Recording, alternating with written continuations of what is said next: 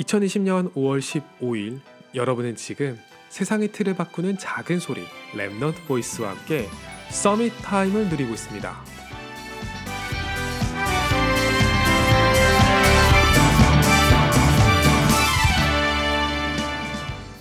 저는 허당이기도 하지만 때로는 매우 치밀해요. 저는 보드게임을 대단히 좋아한다고 이야기했어요.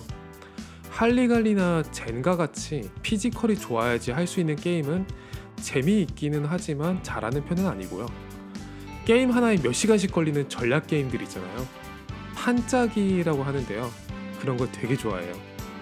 그런 게임의 매력은 한 수를 둘 때마다 여러 가지의 미래를 그려볼 수 있다는 점이에요.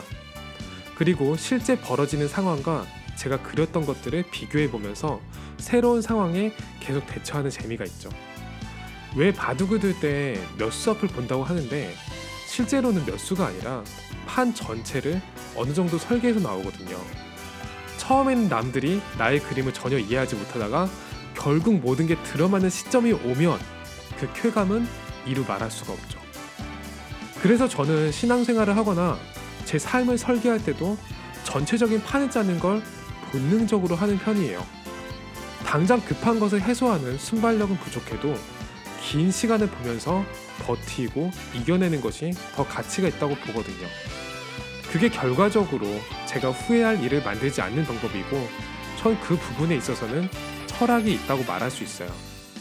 그런 제가 최근 들어서 제 삶 속에서 전도선교의 판을 짜는 것을 도전하고 여러 내용을 그려가고 있어요.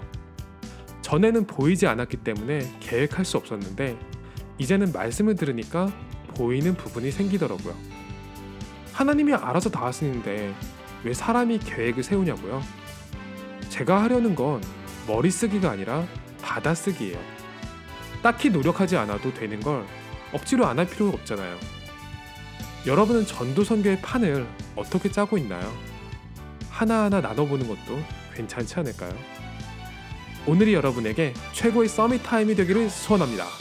여러분은 지금 세상의 틀을 바꾸는 작은 소리 Remnant Voice와 함께하고 있습니다.